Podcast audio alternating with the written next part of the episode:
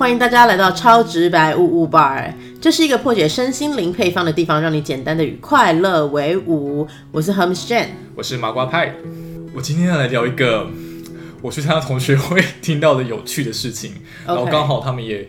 托我们，因为他听到我们最近在录一些身心灵相关的事情嘛，我朋友就想说也听一看，从身心的角度他们怎么解读这件事。OK，反正呢，就是有某个同学呢，他其实已经有新的恋情了，但他却发现他有那个新的恋情之后，却反复一直梦到他一年前喜欢的那个人，一直出现在他梦中。对，是春梦吗？不是，很可惜。他说我们问，我们追问他，他说不是春梦，不然是什么样的梦啊？就是梦到，因为他跟那个人之前那个喜欢的人就是很喜欢旅行，所以可能就梦到那个人就是回来啊。有一个但是那个人回来跟他说哦，我回来找你了。然后其他几个梦就是可能他们一起去旅行的一些片段，但他说都是短短的。但他就很纳闷，是在明明他现在的新对象很好，所以他就有点梦，觉得自己有点某种。精神出轨的概念嘛，因为才哦，精神出轨，他觉得自己很像那个状态，就是为什么就身体跟同床异梦，哦哦，同床异梦，懂懂 懂懂懂，就旁边明明就睡另外一个他的呃，目前现任还不错的一个对象，但是他却在梦里一直梦到去年喜欢的人，知道反正？就他就是有个困扰，然后他就说到说他最近为求助这件事情，他甚至去找身心科，然后有身心科的医生竟然跟他说。他也可以试试看，要么尝试解梦或催眠的方式。哎，你有听过这类型的说法吗？就是，但他还没有去试，他就不太知道说到底哪一个会比较适合他，或是怎么样这样子。因为解梦应该大家都听过这种东西，但他蛮讶异，原来也有催眠的方式也可以来解读吗？还是什么？我不知道。我觉得，呃。还蛮多人对于解梦这件事其实抱持 question mark，因为我以前以前也听过一些解梦啊。你也解过吗？嘴角软了。我没有真的花钱找人解过，但我自己会解。哦，对。你解什么梦？就是这这几年发展出来的一些技巧、技能，我自己会解。但是就是以前呢，就是还是懵懂麻瓜一枚的时候。对。嗯，那个时候就是，哎，你梦了一个很奇怪的梦，对，然后你醒来，就是因为大部分我们的梦其实都做完醒来，其实你就会忘记了，你不太知道做了什么梦，就是你会忘记，但是有一些梦你就会醒来，就是哎，莫名的为什么就记得这样，甚至就是你会梦见家人过世啊，朋友过世啊，或是是真的跟你真实的人生可能是很有相关的人事物这样子，然后你醒来其实会很难过。啊，有些当然开心，当然就是你希望很开心嘛，或是哎，我这么久没梦到，为什么这个人突然间出现在我梦里？以前的做法，当我还是麻瓜医美的时候，我以前当然就是会 Google 嘛。然后人家以前不是说梦到蛇代表是要生儿子吗，还是什么之类的？他不是什么周公吗？还是谁帮你解梦那种？对对对对对，网络 Google 都有很多啊。你就是它好像就是一个模板 SOP，你梦到什么，对，然后它就代表什么意思？对。然后你梦到蟾蜍就代表什么？啊，你梦到燕子就代表什么意思？对对对。或者是有些人说，哦，你梦到胎梦，然后你可能之后就会怀孕，或者是可能要天子要来投胎什么？以前古时候不都有这种东西吗？我以前也是觉得。就是 Google，可是你就会觉得你 Google 到这些资讯，你就套进你的梦里，就有点不合理。就是嗯，我没有生任何的小孩啊，对呀，而且我爸妈明明就活得好好的，为什么梦里面他们却过世？然后当我开始自己会解梦的时候，我就发现，其实呢，网络上的那些，就例如说你梦到某样特定的东西，代表什么东西？呃，并不能套用在每一个人身上，因为每一个人的梦境都是独特的。我为什么会这样子讲？因为梦境里面的象征，跟这个人他人生经验，还有他的生活的一些过往，对他来说，例如说这朵玫瑰花可能代表爱情，可是可能对别人是百合，才是代表他心爱的人要送给他的花。就是每一个都是花好了，不是玫瑰花就一定代表爱情。对某些人他来说，他可能是有别的意义，或者是他可能只是一碗卤肉饭，可对他来说是亲情的象征。可是对我来说，只是我肚子很饿的象征。你懂我意思吗？所以就是当我们梦境出现可能一模一样、类似的东西的时候，对每一个人。个体来说，那个象征意义其实是代表不同的意义。所以呢，其实我们在解梦的时候，我们要先去了解假设我这个梦境，我为什么会梦见我可能长出翅膀了？我为什么会飞？或者是说，为什么我会梦见这个人来到我的生命，来到我的梦境里面？那我们在里面说了什么样的对话？然后当下的感受是什么？因为很多时候，其实感受是整个梦境里面的 key point。我拿我自己的例子好了，有一次啊，我梦见呃我的亲戚过世，可是其实，在实际生活里面，我其实跟他们感情是最不好的。可是我整个梦境是非常非常难过，我醒来还有一种就是我现在到底是醒着还是在做梦？就是一种那刚刚那些死掉的人到底死掉了吗？还活着？我就是一种。惆怅，然后怅然的感觉，然后我不知道我现在到底是在哪一种时空状态，因为我刚刚的难过是真的真的很难过。现在醒来之后，他们也不在我身边，那他们究竟是活着的还是死掉了？我不知道，我心里一直挂念着这些事情，然后我就赶快可能打电话，或是跑去他们的房间里面看他们是不是还活着还在，然后后来发现是梦境。然后当我自己开始会解梦之后，我就发现了，其实这样的梦境只不过就是要告诉我，其实我很爱。我虽然以前还是比较麻瓜的时候，你知道性格就比较乖烈一点，所以对于这个人的喜好程度就会很明显，就是我就喜欢这个，或者我就讨厌这个人。可是因为毕竟是家人，对我来说，他们每一个人对我来说都是我很深爱的家人。不论好像表面上我是多么的跟他们不和，或者是说多么的怎么样都会吵架，或是不讲话，那都不是重要的。重点是，其实我的灵魂深处是很爱他们的。所以，当我梦见他们死掉的时候，就是我会非常非常难过。那传统的说法，就例如说你梦见你的亲人死掉，尤其是长辈，其实是代表你折寿给他。但我老实说，我现在不会这样子解读，我现在会解读成，其实我很爱他们。那既然我爱他们，我觉得好好的把握每一分每一秒跟他们相处的时间，然后好好的用我能力所及的方式去爱他们。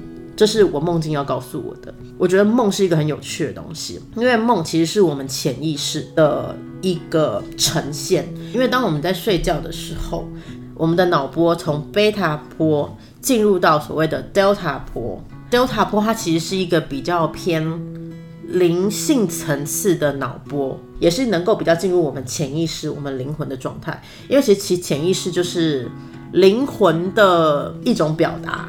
所以我们在做梦的时候，我们等于是把我们的意识给放下了，我们的 delta 波脑波进来了，那我们的灵魂的意识，我们的潜意识就可以冒出来。那潜意识它透过梦境的方式，继续的给我们讯息，然后继续在体验人生。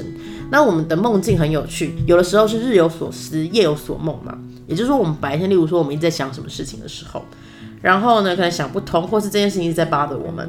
我们可能在睡觉的时候，这件事情就跑到我们的梦境里面了，因为我们在思考这件事情。那这个东西已经整个 coding 进入我们的潜意识了，所以我们在做梦的时候，这个 coding 的程式 program 就会跑出来，它会跑一遍。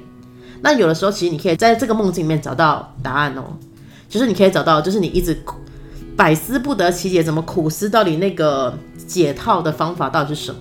它可能就会在梦境里面出现，但它可能是一个 sign，它不见得会真真实实用文字或是告诉你就是该怎么做，或者是说你梦境里面有一个人的一句话会突然点醒你，其实你可以这样子做。所以梦境其实是有意义的，它其实是可以帮助我们在我们醒来的时候，意识我们自己的意识在执行的时候会有一些我们想不到的点、想不通的点，你就去睡个觉，隔天醒来，哎，你就想通了，或是在梦境里面。你可以去做回想这个步骤。那当你回想，一直不断的去回想某些对话或是步骤，为什么你看到这个人要讲这样的话？你讲这样的话，你的心态是什么？你的心情是怎么样？那个其实都是梦境的很多很多细节可以去解的。然后还有就是那些多么奇怪的背景，或者是奇形怪状的人物出现在里面，其实不完全是重点，重点还是你在里面说的话。你的情绪、你的行为究竟是怎么样？那有没有出现某些 sign 是对你人生过往经历来说是一个重要的 sign？这比较是梦境里面要可以去看的东西。然后呢，我觉得如果大家对脑波有兴趣的话，其实我可以跟大家介绍一本书。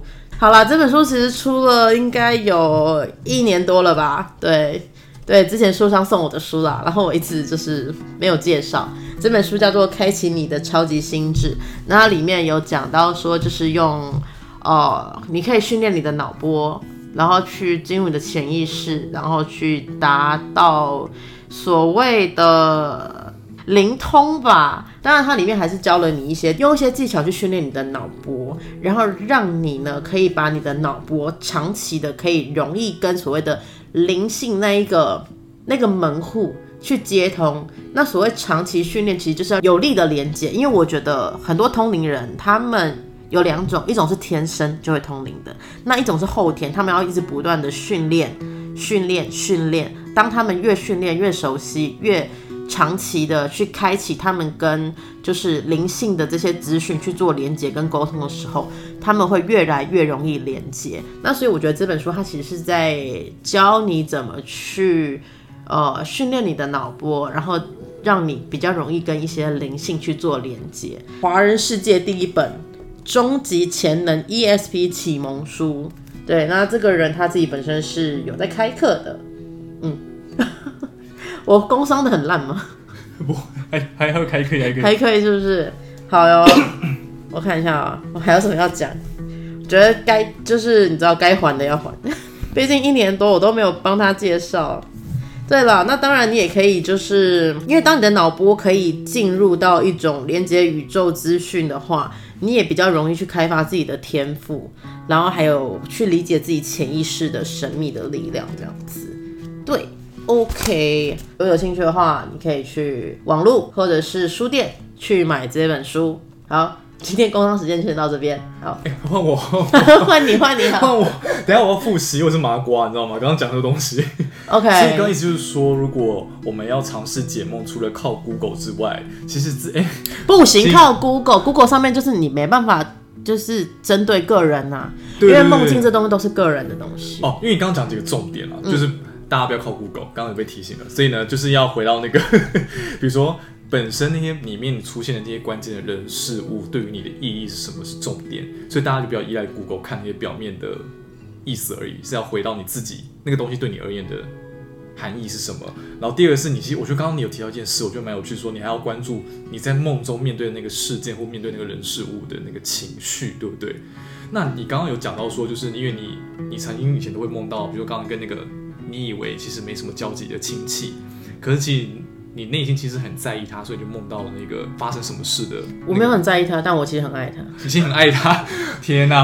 在意跟爱是两件事情。就你真的是很爱他，然后那个人就在你梦中，就当然有一些梦让你意识到这件事情。对。然后因为他死掉了，然后超级无敌难过的。对，所以你刚刚讲这件事，其实我也梦过类似的事情。就是我常常小时候都梦到我父母发生凶杀案诶。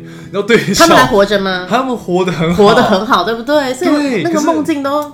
很多人什么预知梦，预知梦没有。而且我小学常常梦到这个梦，然后我就觉得到底为什么，就不如透过这个来练习一下。哦，好啊，可以啊，嗯。比如说这样的状况，我们可以怎么样来自己有点轻微的解解看？可是那个梦境，你说凶杀案，那你有看到凶手吗？没有，就是回到家，他们就他们就躺在血泊嘛。对对对，就两个人，然后 Netflix 的剧集，然后你就要当柯南，然后没有，就会哭啊，那怎么发生这种事？都一回到家，放学一回家，怎么发生这种事情？这样子，然后没有人帮助你，就是你就是看着两个尸体这样，我就看到全家人就死了，这样子，只独留你一个人。对，OK。然后你的心情是怎么样？除了难过之外，非常的慌张，非常的慌张。还有呢？还有，然后觉得怎么大家都离你而去？而且其实那时候我也觉得，那时候小时候家里家教也是蛮严的。而且我其实有时候醒过来会纳闷说，为什么我不是有点轻微？这样讲很恐怖、很暗黑的，就是有点高兴，因为因为你最常常可能体罚你的人死掉了。对，但你其实，在内心就是有点像你刚刚讲那个反差感。你就发现哇，其实你是非常非常在意你的亲人们，忽然就就是你某种程度，就是一进去看到他们倒在血泊当中，其实你是震惊跟害怕的，然后跟慌张的，但某种程度你内心又觉得有点高兴的意思吗？没有，我只是纳闷这件事为什么我没有高兴啊？你没有高兴，所以哦，你你会觉得你应该要，因为常常就是。禁锢你种种行为的人离开了，照理来说你应该要开心，你自己会这样。对啊，我以为，可是你并没有开心。可是我在那些梦里就有段时间常常反复到梦到这种梦，他们离我而去，因为他们工作都非常忙碌，所以我其实常常也是一个人被放在家里的那个小孩。嗯，所以我会不会也有那种有一个像你刚刚说解梦那个复杂的情感在里头？嗯，我觉得你，我觉得很明显的，当然就是你很爱你的家人呐、即便他们家教甚严，可是我觉得每一个人，老实说，这件事情不用解，每一个人都是非常深爱自己的家人，不论这个家人曾经对你做过多么不好的事情。我讲真的哦，不论你们表面上多么的骄傲，不论他曾经是不是虐待你、家暴你，甚至强奸你，你知道家里也会有那种嗯发生这种强奸事件吗？嗯，呃，不论这个人曾经对你做过多糟糕的事情，你们内心深处都是彼此相爱的。我老实说，那所以基本上你遇到家人，你梦见家人死掉，那会难过，其实是我相信是每一个人在潜意识里面都会难过的事情。至于我觉得里面的你刚刚阐述梦境的细节，我觉得比较多的是，其实你很害怕，你很不想要一个人。可是你父母亲长期是把你丢着一个人的，对，那其实你对这件事情，其实你希望他们多多陪你。小时候的时候，因为你有时候小时候常梦到嘛，现在就比较不会现。在不会。对，所以其实你小时候的潜意识其实是很希望父母亲多多陪你，然后只是说你那样的情绪，你小时候是因为家教也蛮严的嘛，那他们也工作忙碌，一个小孩子能能说什么，能做什么，能讲什么，能要求什么呢？所以你的潜意识是用这样的方式去表达出来，你内心真正的想法。嗯其实你不想要一个人，你不想要被丢下来一个人。嗯，对，其实这是你的梦境。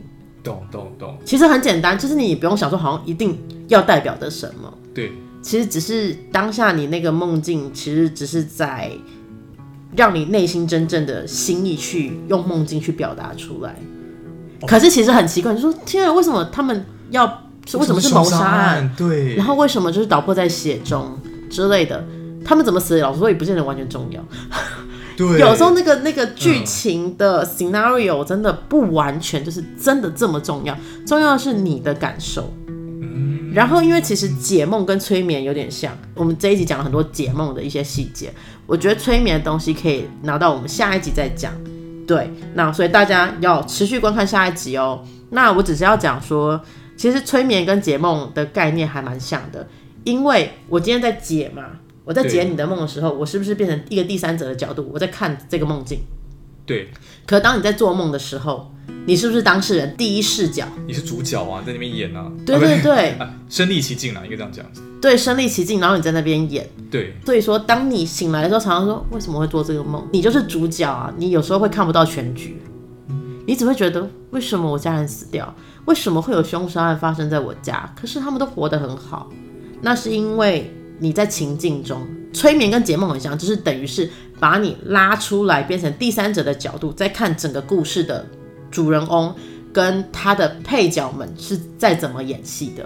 可是，当我们想要真正去看到这一整个局究竟是怎么回事的时候，你要有看局的能力。这也是所谓的催眠师啦，然后或是解梦师，他们就是在当这个看局的人。